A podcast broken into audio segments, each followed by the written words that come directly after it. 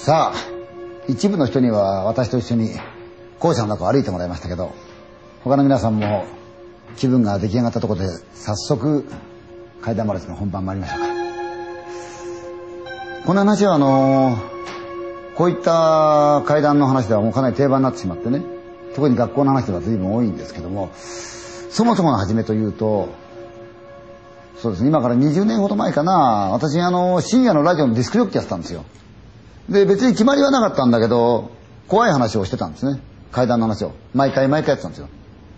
と皆さんから頼りが来るんですよね。こういうことがあったよああいうことがあったよ。その時に深夜の番組ですからやっぱりもちろん局の中はシーンとしてますよ。ディレクターがね「順にさこれ気持ち悪いんだ。俺途中まで読んだらやめちゃったよ。これ怖いんだ」とそんなに怖いんだったら今日放送でやろうかっつって私受け取ったんです。ええ。それはあの大体ディスクジョッキーの番組ですからね夜中の番組ですから若い人からの頼りが多い時に珍しく年配の方だった。女性の方ですそれも。自分が女学校時代の話なんですよ。で寄宿舎ね要するに自分の家から通えないから学校のそばにあるこの寄宿舎から通ったんだその寄宿舎っていうのがもともとはその分校になっていた小さな小学校だって言うんですよ。でかつてはその軍隊でも使ったことがあるとこです。で後にその女学校の生徒のために学生のためにその使われるようになりました。で新入生で自分が入った。その時に自分を含めて4人の新入生がいたんです。いつも授業というわけではなくてたまには空きの時間もあるんですね。昼頃まあなんとなくプラプラしててそのうちトイレ行きたくなったもんだからトイレ行ったわけですよ。ねもともとは小学校だからトイレがダーッと並んでるでしょ、うん、別にどれってことなく自分がその中に入ったんですね。でゆたーっとしてると結構穏やかな日で外は結構明るいようなんですよね。用を足すともなくこうしゃがんでたら遠くで「赤い斑点着せましょうか」っていう声がしたったんですよ。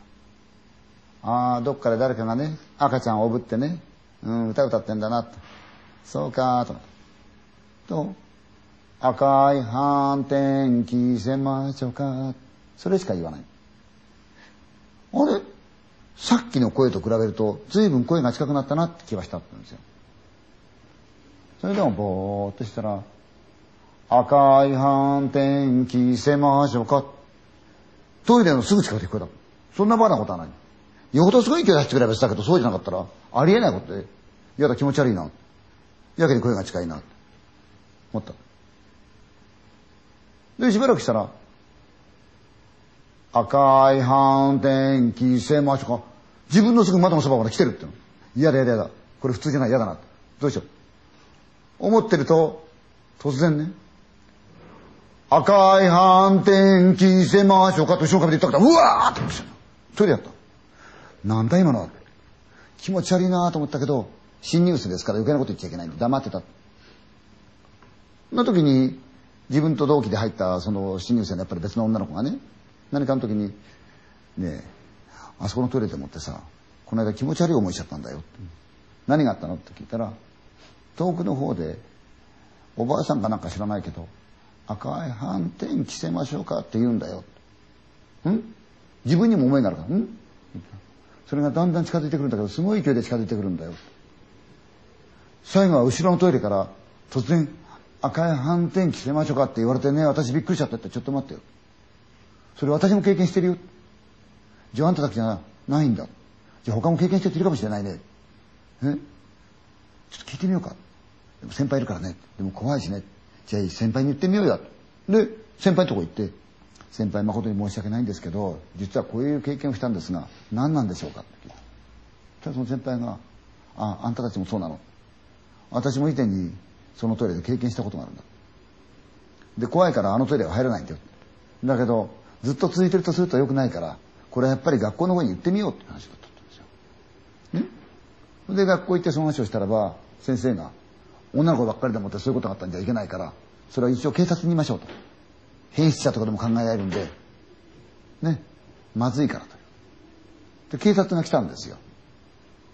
ところがその手紙によるとですよ不思議なことに警察はそれは多分変質者の仕業であろうと言いながらなぜかその症状が普通ではなかった。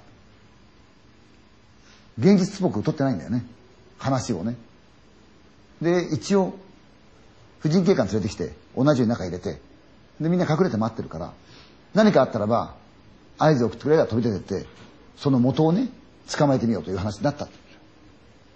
いよいよその日が来て、婦人警官が選ばれたこの人が来てね、トイレに入ったんですよ。ここからは、手紙はね、ここからは、実際に聞いたものを見たものがあります。と同時に、私の多分そうであろうという、その想像のもとに書かせていただきますって書いたんですよ。婦人警官が入ってドアがパッと閉まった。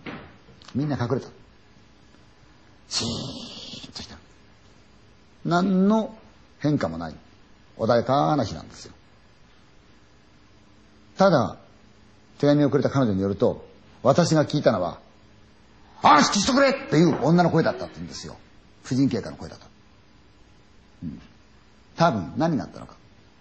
婦人警官しゃがむでしょぼーっとしますわね。でもこっちはいつ何かかわからない。ね何かがあったら言わなきゃいけない。と、やがて、遠くの方で、赤い斑点着せましょうか。来た来た来たとこう思うわけですよ。でもこれは周りにね、聞こえなかった。じーっとしてると、かなり近くで、赤い斑点着せましょうかとか、ん？来たなと。それでも黙って耐えてる。と、窓のすぐそばに来て、赤い斑点着せましょうかとこう来るわけですよ。いよいよだなと思ってた。と突然後ろの壁から、赤い斑点着せましょうかと来た。あ、し、消してくれその声はみんな聞いた。と、一泊置いて、ずっと飛ばしたんですよ。で、うっとこれ。合図がないからみんなどうしようと。と、トイレの下からずーっと真っ赤な血が流れてきた。いけーってみんなでバーンと開けた。その時みんなが見たものは、トイレにしゃがんでる婦人警官。その首筋に、まるで後ろの壁から手が出て、ブッと刺したように、鎖型の木が突き立ったの。って。ここに。ピューッ血吹いてあって。婦人警官は何も言わないまま前見て、ああ、血がパーッそれがビルビル真っ赤に染まってね、婦人警官の服が赤い斑点の形になったって言うんですよ。